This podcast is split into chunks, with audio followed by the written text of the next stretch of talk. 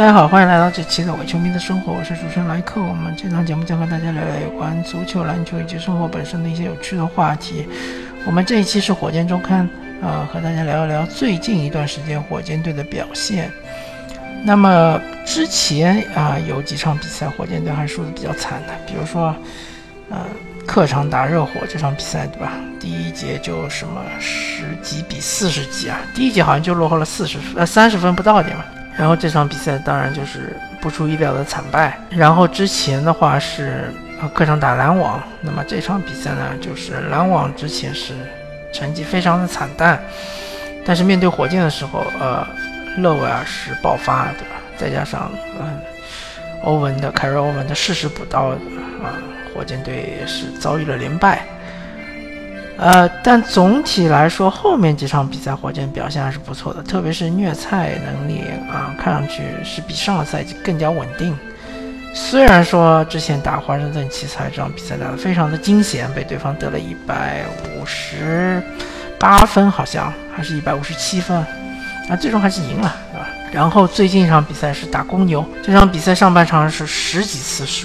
次失误好像，但下半场突然防守强度起来之后，还是一波流把公牛带走。那么火箭队的从整体来说好的迹象就是最近的防守确实是有所回升，体现在篮板球比上个赛季要好得多特别是这场比赛，对吧？卡佩拉拿了20个篮板球，特别是后场篮板的保护非常的好篮板球这个东西说到底不能靠一个球员的努力，对吧？要靠大家一起的努力。特别是有几种情况，一种情况就是说所有的人都卡位，然后让中锋来抢篮板；还有一种情况就是中锋帮助卡位，让后卫来抢篮板。这两种情况都需要很好的卡位，都需要团队配合，而不是仅仅是说某一个人特别的努力去抢篮板，对吧？比如说我们都可以看得到，肉眼可见火箭队的威少是对于篮板球是非常的渴望，而且是非常的努力，对吧？去抢，但是光靠威少一个人肯定是不够的，所以就需要全队整个在球场上的队员们都大家通力配合，特别是后场篮板需要卡位卡住，对吧？卡住位之后可以允许某一些长篮板弹得比较远的拿不到，这也是比较正常的，但是一些很明显的这个落到整个300区以内的篮板还是应该能够完全拿到然后篮板球是一方面其他的对于防守端的努力都是不可或缺的，比如说是不停的轮转，不停的补位，对吧？然后是护框，对吧？当然火箭队很喜欢打小个阵容，打小个阵容的话护框的能力肯定是要弱很多，比如说哈登，对吧？站在300区内就没法护框，威少也没法护框，包括小李，对吧？都没法护框，甚至于塔克他也没法护框。塔克他能做的只是就是站好位置，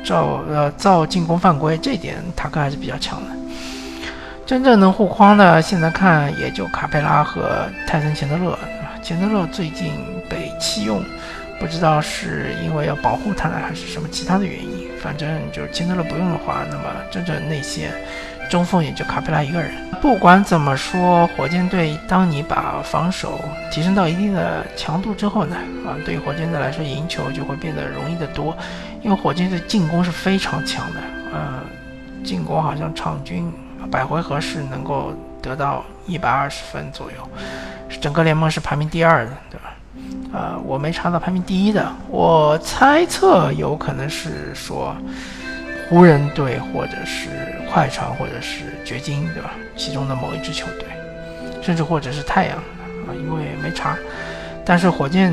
它的进攻端方面其实是没有什么问题的，输那个热火队这场比赛确实是一个小概率事件，就是第一节完全被打崩了，只拿10几分，确实是个小概率事件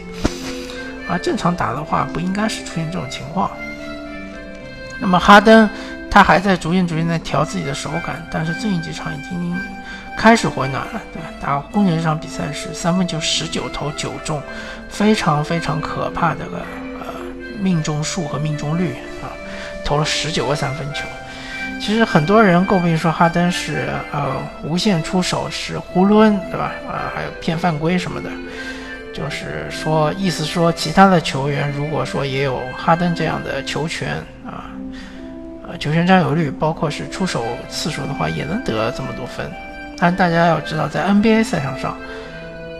就说哈登这场比赛三分球了，你有机会能够创造出19次三分外的这个投射机会，不可能所有的球都是大空位的三分，对吧？也不可能所有的球都是无球，像雷迪克这样的跑位跑到那边啪一传，然后一个三分。更多的情况下是需要单挑的，面对面前有防守人的情况下把球投出来。那么一个普通的 NBA 球员是绝对不可能达到一场比赛出手19次三分球的，而只有一个超级巨星，甚至说可以把范围更缩小的范围缩得更小，只有那么几个超级得分手才能达到这样的水准，能够投19个三分球。哈登就是其中之一，而且是其中的佼佼者。不要看哈登的基础数据，他的投篮命中率非常的低，对吧？好像是40%都不到，但是他的这个高阶数据确实是非常漂亮，非常不错。说完哈登呢，我们说说威少。威少确实来到火箭之后，他的效率是提升非常明显的啊，特别是说三分投的是比之前多一点。当然，威少的僵尸跳投还是经常会看到，对吧？而且威少喜欢背打、背身单打，但他的背打效率不太高，中投也效率也不太高，但是威少的快攻效率非常的高，这身体素质很好，而且是博犯规的可能性也很高。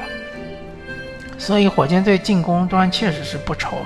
有两套打法，一套就是非常非常快的快速推进打法，还有一套就是很慢很慢的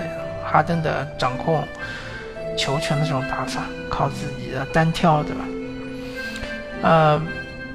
所以其实总而言之，言而总之，火箭队如果这个赛季想要拿到好的成绩，还是要靠防守，对吧？防守只要能够达到前10的水平，火箭进西部前3，我觉得是没什么问题。如果说防守还是处于现在这样西部垫底的水平，那么有可能仅仅能够进入这个西部后5名的这样一个排列，不是后5名，就是季后赛边缘球队这样一个定位吧。其实，火箭的比赛大家看过就知道了嘛。现在目前为止，火箭队遇到一个问题就是人手不太够。之前有几场比赛，戈登是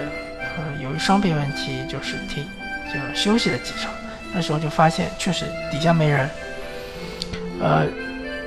包括塞弗洛萨，包括包括其他的几个替补都不太受安东尼的信任，安东尼只信任小里弗斯啊，包括戈登，对吧？其他几个人好像确实是不太信任，所以说，希望火箭队能够多开发出几个得分点，或者多开发出几个轮换球员，因为82场常规赛还是非常漫长的。我们不希望出现上个赛季这样让死超哈登，对吧？让哈登就是体力比较透支，到季后赛无法全力发挥，对吧？威少来了就应该是减轻哈登的负担，让哈登每场比赛少打个几分钟也好呢。好吧，这一期的火箭周刊呢，其实没什么太多好说的，因为火箭队的状态也是逐渐的开始恢复，开始由衰转盛，对吧？是低开高走，所以说希望火箭后面的比赛能够顺利，对吧？特别是遇到强队，像是西部的爵士啊、掘金啊，